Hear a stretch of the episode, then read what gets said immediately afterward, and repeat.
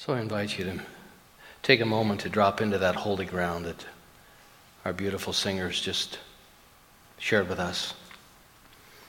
And as Joe Dispenza talks about in his beautiful book, Breaking the Habit of Being Yourself, one of the ways to do that is through induction and noticing where you are in this space right now, noticing your head. So I invite you to join me to close your eyes and notice where your head is in this space, and your shoulders and your torso.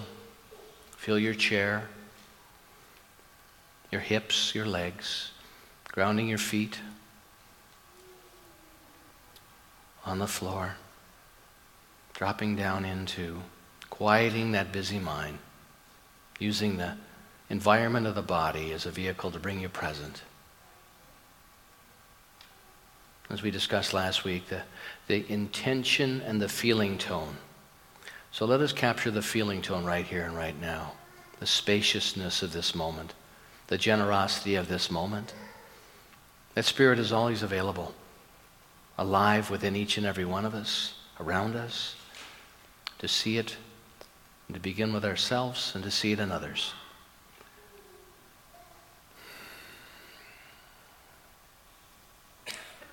Let us sing this day from this mystery, this mystery of love, of peace, of joy. In this very room, there's quite enough love for all the world. And in this very room, there's quite enough joy for all the world. And there's quite enough love and quite enough power to walk through our every fear. For Spirit, one Spirit, is in this very room, in this very room,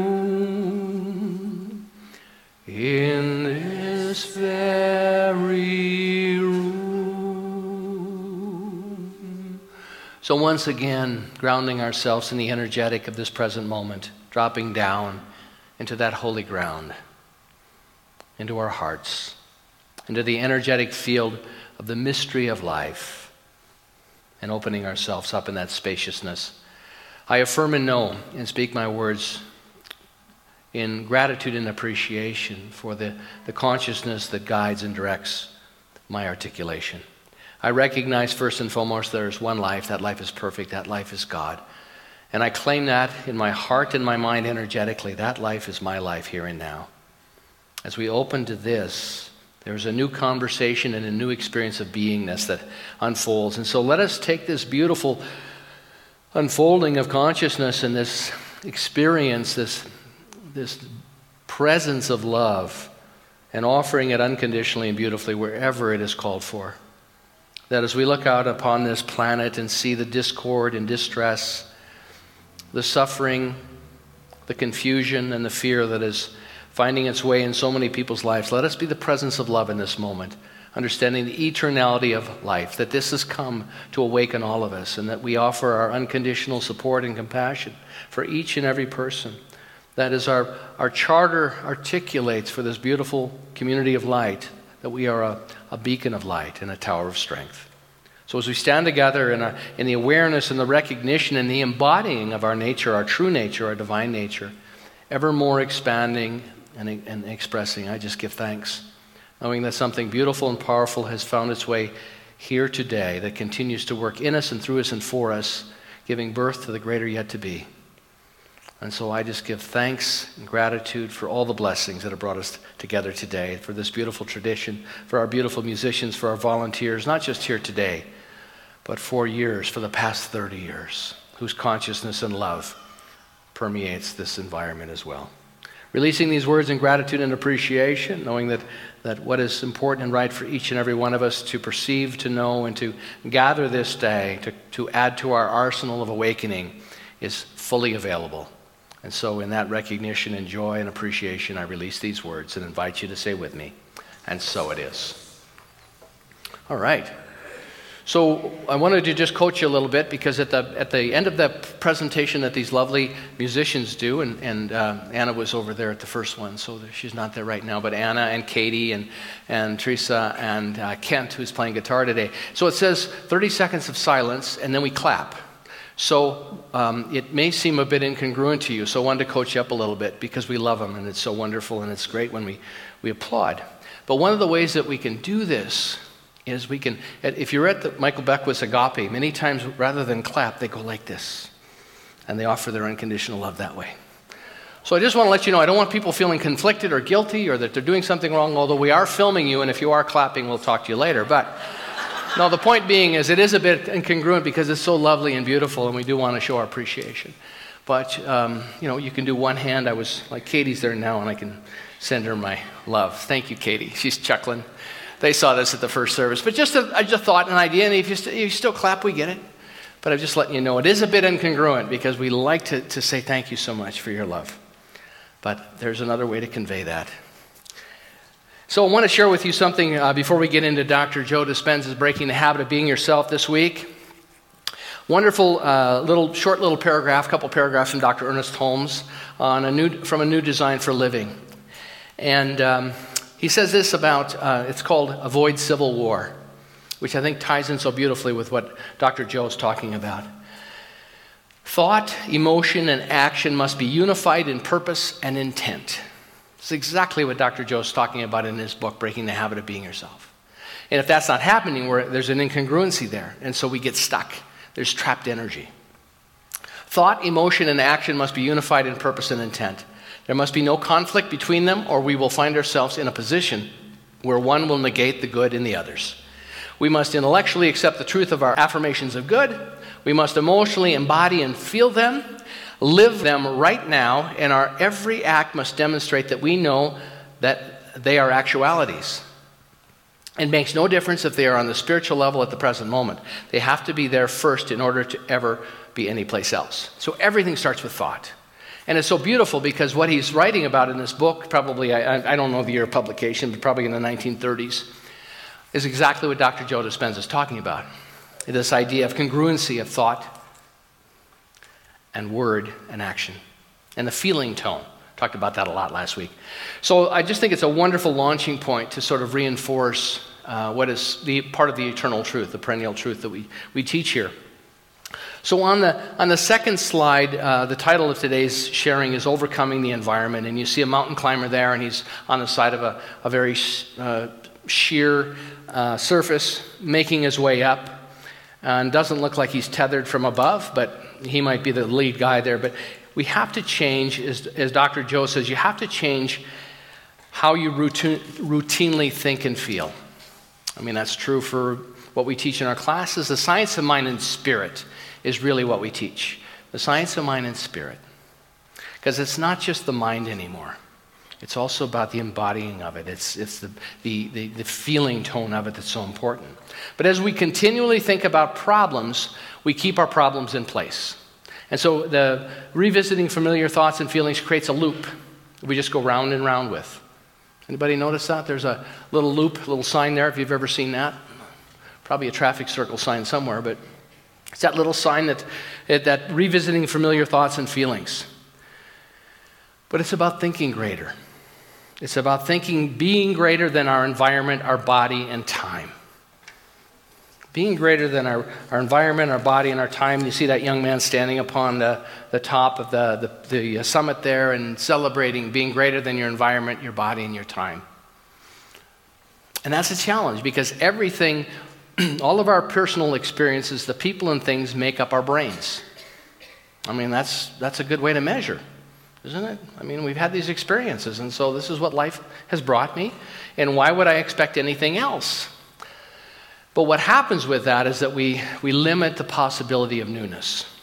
Our memories make up our internal environment when we operate from that place. The Buddhists called, the Buddhists called it falling asleep in the, in the dream. And the Toltecs use the same term, the Maya, falling asleep in this, this earthly condition. When we think from our past memories, you can only think, uh, you can only think from your past experiences. And so we, we limit that, that library of possibility, what wants to maybe get our attention, but because we have. So it's really about what we've memorized. Our environment then ends up controlling our minds. And then our identities become defined by what's out there. And what Ernest Holmes is talking about, what Dr. Joe Dispenza is talking about, what all the wonderful metaphysical teachers are talking about on the planet right now is there's nothing wrong with that, but it's just an extreme limitation. There's a, a law called Hebb's Law, which says that nerve cells that fire together wire together. And we've seen this, if you've seen the movie What the Bleep, it talks about that extensively in that movie. That, and there's those neurotransmitters within our brain through the repetition. And all of a sudden, we, we create an identity. And we create either opportunity or limitation.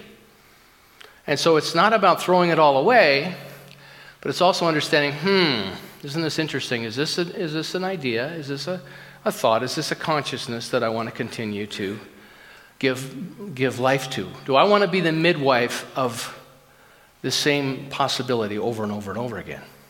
So as Dr. Joe says, we become hardwired to hard times. You and I are the creators of the loop.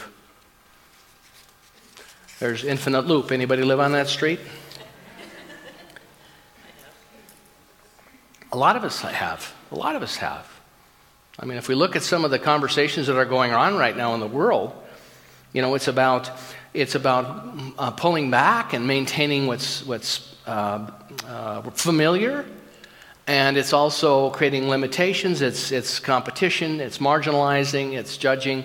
There's a lot of things happening right now, and it's very easy to fall into that because the loop is so strong.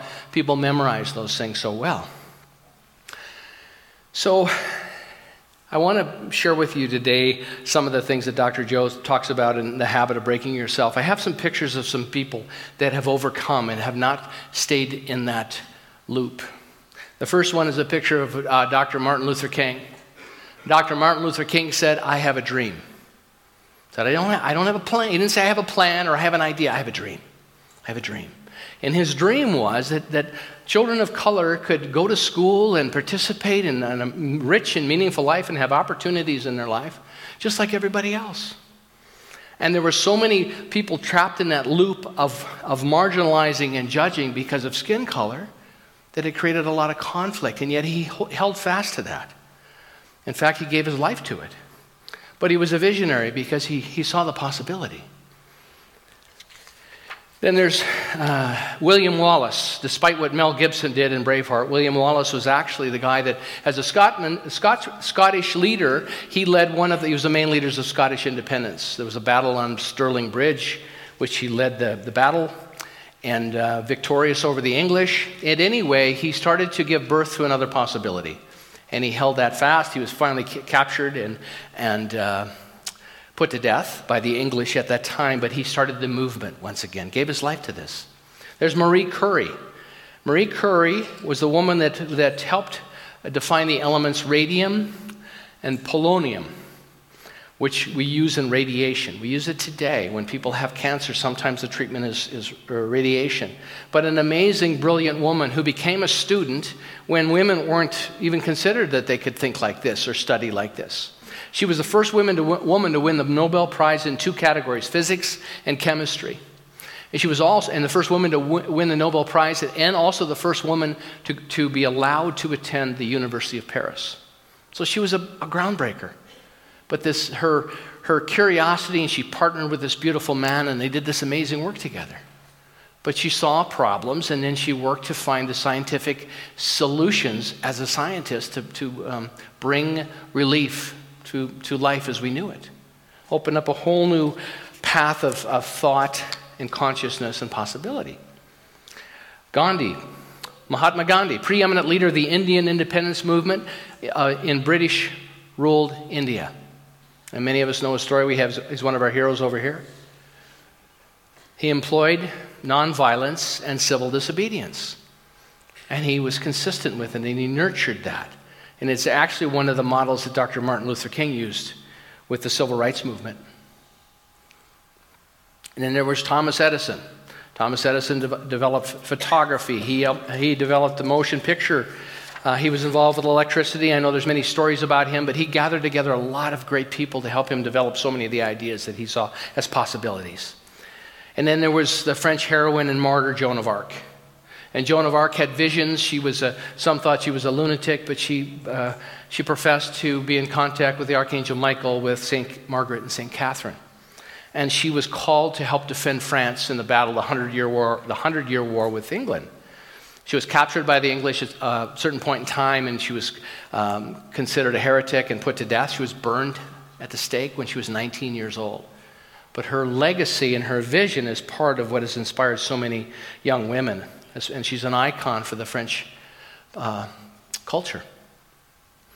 So, what do these all have in, in common? They are dreamers. The dreamers, greatness is holding fast to a dream independent of the environment. And this is part of our tradition. What it requires is unrealistic nonsense. The greatest individuals in history were unwaveringly committed to a future destiny without any need for immediate feedback from the environment. They held to it, even though the environment and all of the measurables, all of the measurables would say no. They held fast to it. Laura and I had dinner with uh, two friends of ours that used to be very involved with the community. They moved to Kelowna. And we had dinner on Wednesday night. They were in town, and we went had dinner with them. We had a great visit, and we got talking about it. And they have their lives are just exploding in, in wonderful ways, successful ways. And we, I started. I asked her one of the, what is your part of what is your method? And uh, the the wife said, well, we every year we sit down and we write down what's achievable, what's possible, what is boundless what is achievable, what's possible, what's boundless. I do it twice and I go slow because I had to call her because we were talking about so much stuff I didn't have anywhere to write down. So, achievable, possible, and boundless. So, every year in, in January, they go away for a week and they do meditation, they do spiritual practice, and they ask, This year, what's achievable for us? And then what might be possible? And then what would be boundless? And I'll tell you, she showed us her treasure map. You know, in many of our classes, we have a treasure map with pictures. And she showed us her treasure map. She had it on her iPhone. And she said, Now you see everything on here? And uh, I said, Yeah. And she said, Everything that's on here, we have demonstrated in our lives. And it included an airplane, a really, really expensive airplane. And I thought, Wow, look at you guys. You took what we teach here, the principles of what we teach here, and it's not our, it, not just because of us, but it's exactly what we teach, what we support, and every year they would sit down and do their achievable, their possible, their boundless. And all of a sudden, what was achievable in their lives, uh, what was boundless in their lives, is now they're achievable. And so it was very inspiring to, to see this. Talked about the view from their home, picture of a home that they'd imagined, and they're living in that home, and they, they just uh, fascinating. And it's not about stuff, I get that. But what it's about is the shift in consciousness. That's what interests me. So we have our AGM coming up on uh, Wednesday. And if you're a member, we hope you're there. And if not, please fill out a proxy. But I thought about this because every year we go round and round with the budget. Round and round with the budget. What do we put in the budget? And there have been years where we have really been great with what's achievable and counted the beans really well. Because you got to count the beans. You know what I mean? And I got to know what you got. You don't want to spend more beans than you got. Because pretty soon you get to the end of the month, there's no beans. So we get that. And so many years we'll pull back and say, okay, we can do this and let's back everything up and make sure it's all achievable and everybody will feel good about it. And yet to do that is not really in integrity with what we stand for. Because there's many times no conversation about what's possible and what's boundless. So a year ago, we put in there that we wanted to hire an executive director. And the bean counters, I, had a, I had a coffee with someone this week for an hour and a half about how the, the, the salary seemed to be out of structure with the income. And part of it was because we were boundless in what we projected and said, we'd like to hire an executive director because there's a lot of wonderful programs that we'd like to do here. And, and we, we see that as a possible strategy. So if I'm in the consciousness of a, what's achievable, what am I doing over there in, in boundless? And what I realized is we don't need one budget here, we need three budgets. One budget is achievable. You know, I've been accused of being a leaper in my uh, time. You know, I am a leaper. I left, I left my home you know that uh, Paul Simon? Uh, I left my home and my family when I was no more than a boy. Anyway, I did. And then I left the United States of America to come to Canada. So I'm, I am a bit of a leaper. But you know what? I'm a bean counter too. I get it. So we put this, this stretch goal in. We didn't spend the money, but we put it in the budget because we thought it was possible. And we interviewed, we interviewed seven candidates this year, and none of them were right. You know, my friend Roger Teel's done this in, uh, in um, Mile Hi Church. Took him five years to find the right candidate. We didn't talk about that last year. We just said, well, we'd like to move in the direction of this. It might take us 10 years. But when the right person shows up, we'll know it. And the consciousness will be in place. But if we don't put it there and we just say, let's all count the beans, let's preserve everything we have, let's keep everything in place, how are we, not, how are we tapping into what Ernest Holmes asked us to do and to be on this planet? Whether we hire an executive director or not is not the point. It is the consciousness you grow by thinking about what's possible and what's boundless. And if we don't become the opportunity and the opening for that to happen, then what good are we? I can go back and be a Catholic if I want to keep everything in place. They'd probably love to have me. I could start a small group there with bean counters. It would be great. We could, I could be an altar boy again. I got kicked out of the altar boys when I was grade five. You didn't know that about me, did you? It's true. I didn't want to be an altar boy. And it wasn't an option for me to quit. So I knew I had to get fired. and I did. I didn't know the Latin. It was embarrassing. I would mumble all the time. I knew about. Amen. I knew the amen. I knew the timing of it. I just didn't know the words. But we need, you know, on, on Wednesday, I'm going to talk about all three of these because I think it's important. Joe Dispenza says in this book if you don't practice the feeling tone, Clif Christopher, we're doing work with Clif. We're trying to bring in all of our centers. Most of our centers are broke. They're small, they're broke. And so we got together and I said, How can we help shift the consciousness of abundance with our centers? You know, 30 people on a Sunday, and they struggle and they're in rented spaces and all this stuff, and none of the ministers are full time. They're all doing part time other work and all that. Nothing wrong with that. But why? This is such a beautiful tradition. I've given my whole life to this. I came here, I leapt into this community because I wanted to do this full time. And I wanted to, I wanted to see what was possible because I'm a leaper and a dreamer. I believe in what Martin Luther, I have a dream. I think it's possible to be resourced and to attract beautiful people. And what I know about this is I have to become that. That's my part to do in consciousness. I have to be the, I have to resonate in that. And I'm still committed to that. And I don't look at where we are now as, as, as, as a, a, failure. It's just part of the journey. It's part of the journey. But if we, if we quit, we can quit anytime. Isn't that a great thing? The infinite. My teacher used to say that to me all the time because I'd go in and threaten her. I'd say, This is getting too hard. I'm quitting.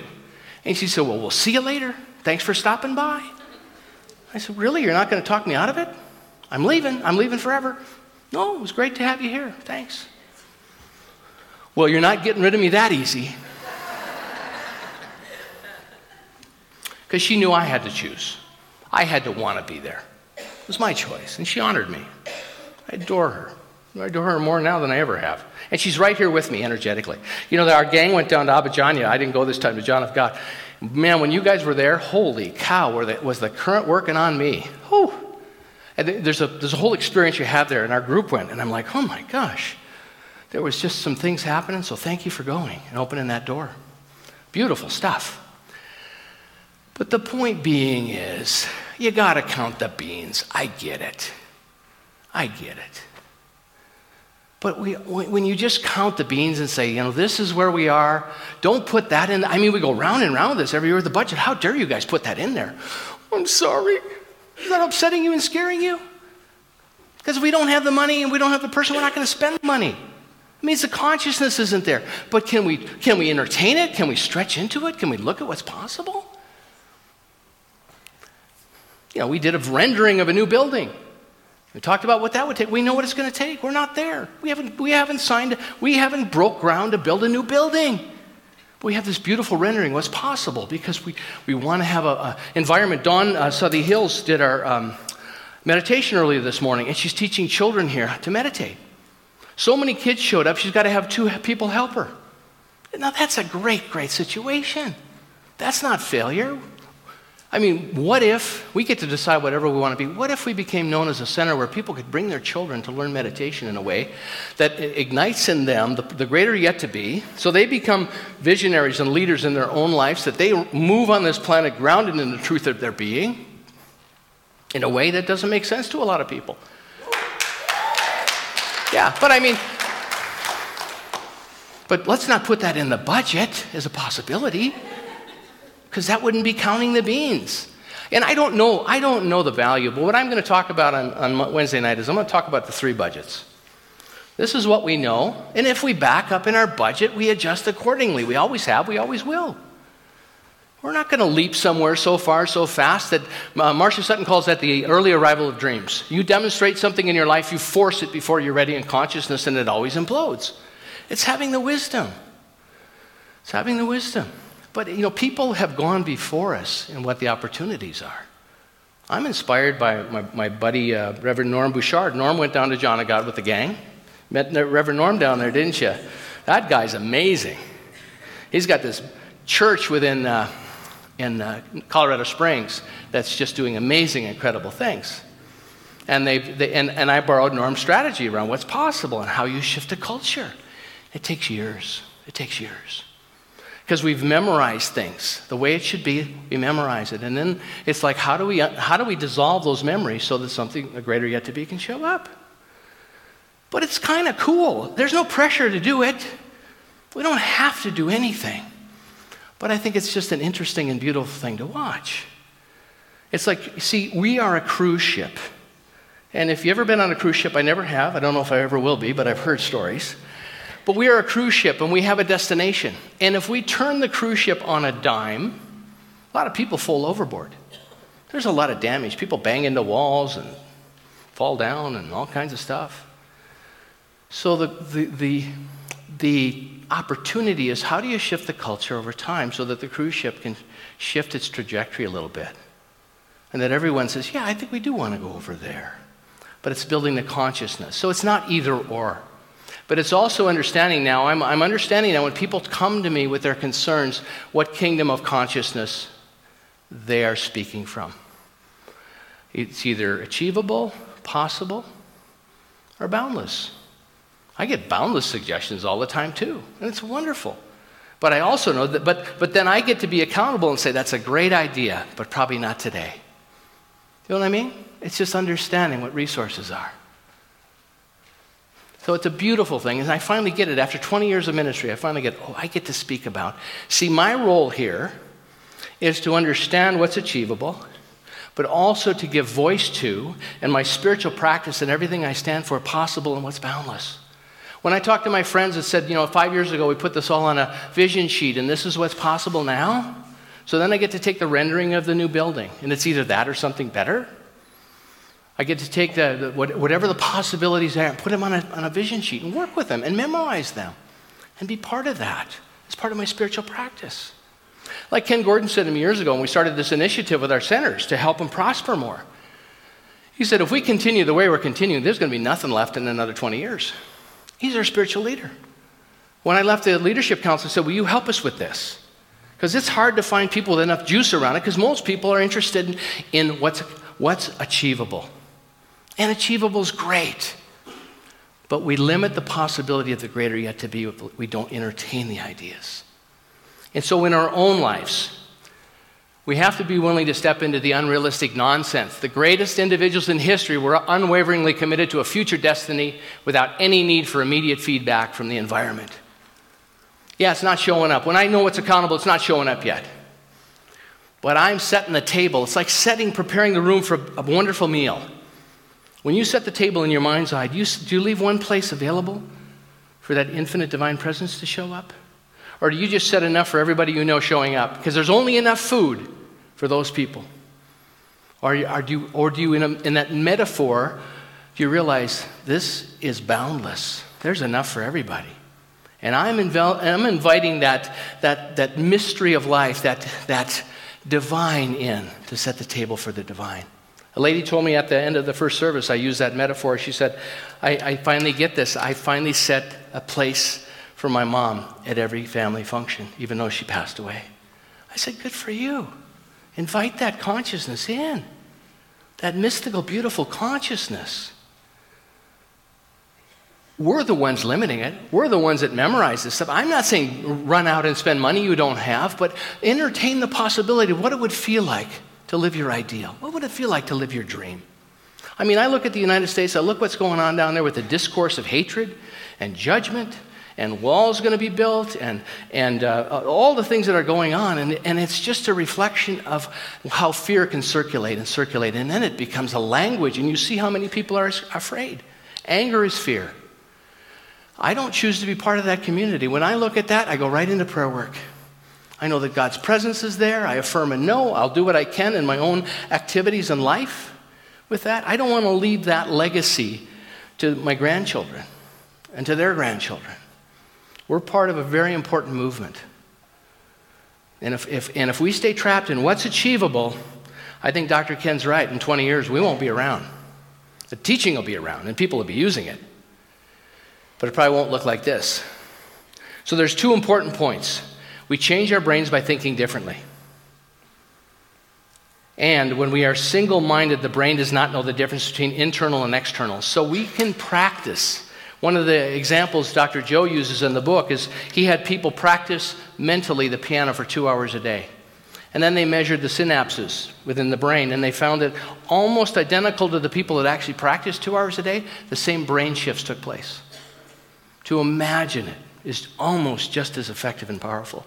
So, the four elements to change in the brain learning knowledge, and that creates synapses. Synapses start to connect, we learn new things. Number two, hands on instruction. We either see ourselves doing it, we imagine the feeling tone of the experience. What would it feel like to live in the boundless? The resources were not an issue. Where freedom was not compromised, where there was a world that worked for everyone where resources were available, that people cared enough about the environment. See, the earth is alive. The earth is alive. The mystics have told us this for years. The earth is alive. And so, how do we interact with the earth in a way not to dominate it or to destroy it, but to work with it? It's a living entity. Working with those ideas, growing that memory within ourselves, growing new brain circuits, and paying attention.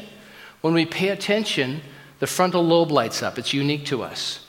So, and then the repetition. So, Dr. Joe in this book talks about induction. He talks about focusing your body and uh, uh, your body, uh, focusing on your body and environment. And he talks about it in the back of Breaking the Habit. It's a wonderful spiritual practice. At the back of the book, chapter 10, he starts with the practices. And what he says in there is that induction, so the little practice I did with you, noticing yourself in the environment, where's your head? How do you feel? Notice your torso. Isn't it paradoxical? The environment of our body actually can take us there. But what happens when we start to notice it, we become more present. We move, we shut down the analytical mind by forcing us into a sensing feeling mode. And feelings are the language of the body, which in turn is the subconscious mind. So induction allows you to use the body's natural language to interpret and change the language of the operating system. In other words, if you're sensing and putting your awareness on different aspects of your body, you would be thinking less, shifting your analytical thoughts from past to future less, and broadening your focus more to encompass a very different scope. It creates the open focus when brain waves naturally become orderly and synchronized, a sense of well being. And we can do it right where we are. That's a beautiful thing. And then there's a a fertile field of possibility. And then if you've got written down what's, what's achievable this year, what's possible, what's boundless for you, the infinite is just waiting. The, the infinite is saying, What would you like? What would you like? Well, if I could just do as well as I did last year, I'd be really happy. And the infinite says, You got it. Good for you. You got it. But the more we practice the feeling tone, the more we break ourselves out of this pattern of what we've memorized, and give the infinite something more interesting and more rich and fully orbed to, to uh, show up, I think all of us benefit. All of us benefit. We got to count the beans. All of us. I counted at the first service. I got $41. Well, I got $42 and a couple loonies in my pocket right now. I know how many beans I got today. I'm probably not going to spend more than $42 today. In fact, I probably won't spend any money today. But the point is, I know. And yet, it doesn't keep me from playing in the, in the possible in the boundless on what this, what this holds for me. I got stuff I got to do. I got stuff I know I'm called to do as a result of the opportunity I've been given. And I'm not, I'm not holding up my end of it up. I know that about me. And I'm not beating myself up over it. I'm just knowing, wait a minute. Stop putting so much energy into this and this and this. Stop it. Memorize this. I'm with you in this. I got all kinds of stuff memorized. It's none of my business. If I can't do it spiritually, I'm going to go have a frontal lobotomy done. That should help me. so, the last uh, slide I want to show you is around this. Well, the other was focus on your body and your environment. And then there's this water induction. And Dr. Joe says you can imagine, and you can record this on your iPhone and then play it back to yourself. There's wonderful meditations in here. He talks about visualizing being in a chair and water rising until you're under the water. Says some people don't like it because they feel like they're going to drown. But it's another way of bringing yourself into the present moment and bringing the brain into that open focus, that spaciousness. And then planting the seeds, that feeling tone of possibility. If you've got written out what's possible, what's boundless, why not? Otherwise, you're just planting the same crop over and over again. I'm tired of eating pumpkin for every meal. You know what I mean? So, in the practices, there we are, the water, the practices. And I'm, I do not have all these, I'm not going to share with you, but the, after Easter next week, I will share with you the rest of this list. There's, there's uh, seven of them. But he says, choose an emotion to unmemorize. What emotion do you have memorized so well you don't even realize you've got it memorized? And go about the business of working with this divine intelligence using the induction, using the meditation to ask the question what, have I have, what do I have memorized here that I'm willing to unmemorize? Observe how the unwanted emotion feels in your body. Define the state of mind associated with the emotion. And then there's four other pieces that he offers that I'll share with you in, in a couple of weeks after our Easter celebration. We've got an amazing Easter program planned for you here. I'll finish with this today. All truly, uh, Dr. Holmes, once again, from the New Design for Living. See, when I got up in front of, when I was first voted to the Religious Science International Board of, of Directors years ago, when I was new to ministry, and they were looking for warm bodies, and they asked me, and I, I said, Yeah. I said, You know what I bring to this? I bring a consciousness of success. So, one thing I said, and I know that. I bring a consciousness of success. great success. If I change the world, no. But you know what? You give me something to do, I'll get it done for you. I'll do the best I can. Because that's just the way I was wired and trained and memorized. I memorized that. So, in this book, Dr. Holmes says the foundation of success all truly successful people carry with them an atmosphere of affirmative expectation. They, they expect to prosper and succeed. Almost automatically, situations and conditions surround it and are attracted to them that, that make success possible. It would be impossible for them to not be successful. Some people just naturally think success, others to us seem to labor with the idea. In such a case, we must re educate ourselves and the way we think. Is that not what George Dispenza is talking about? Joe's giving us techniques for what Dr. Holmes is talking about. And he gave us techniques as well. The end result of such a process is, is, that we arrive at the point where we, we come to know that we are daily guided and governed by a supreme intelligence and acted upon by a power greater than we are. And I tell you what, when you're in the consciousness of counting the beans, it's really hard for that presence to guide us because we already got all the answers. And it ain't possible because I know. I know what history is, and I got it memorized. So don't tell me there's a, there's a greater yet to be.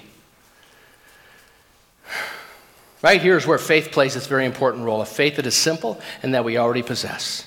We never try to argue ourselves into believing that we are alive or that the world is round or that water is wet. We accept these simple propositions because something within us knows that they are true.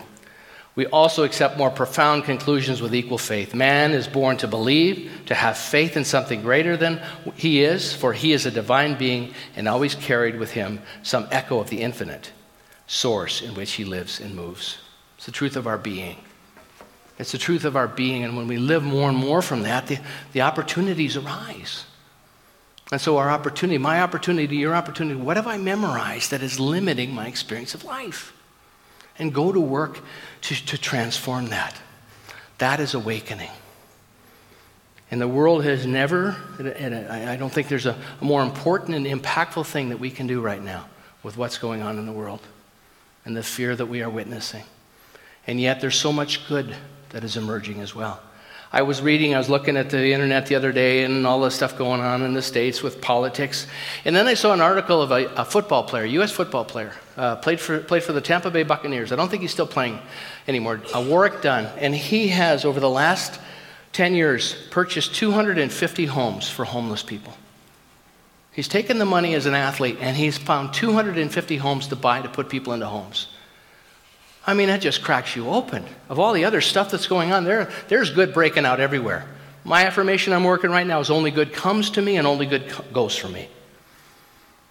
Because we're a tribe that stands for good. We, st- we stand as visionaries or we don't. And we don't help anyone when we, when we spin into the cycle of let's just keep counting the beans. Let's keep reading the newspaper and see how things are going because we're right there in victim consciousness with everybody else. And that's not why you and I showed up. We are powerful beyond measure. We have opportunities to create the vision and give this infinite divine intelligence something more interesting and powerful and productive and loving to operate with, in and through and as each and every one of us. So God bless you for being who you are. Keep giving birth to it. Keep playing with the ideas. And so it is. Blessings.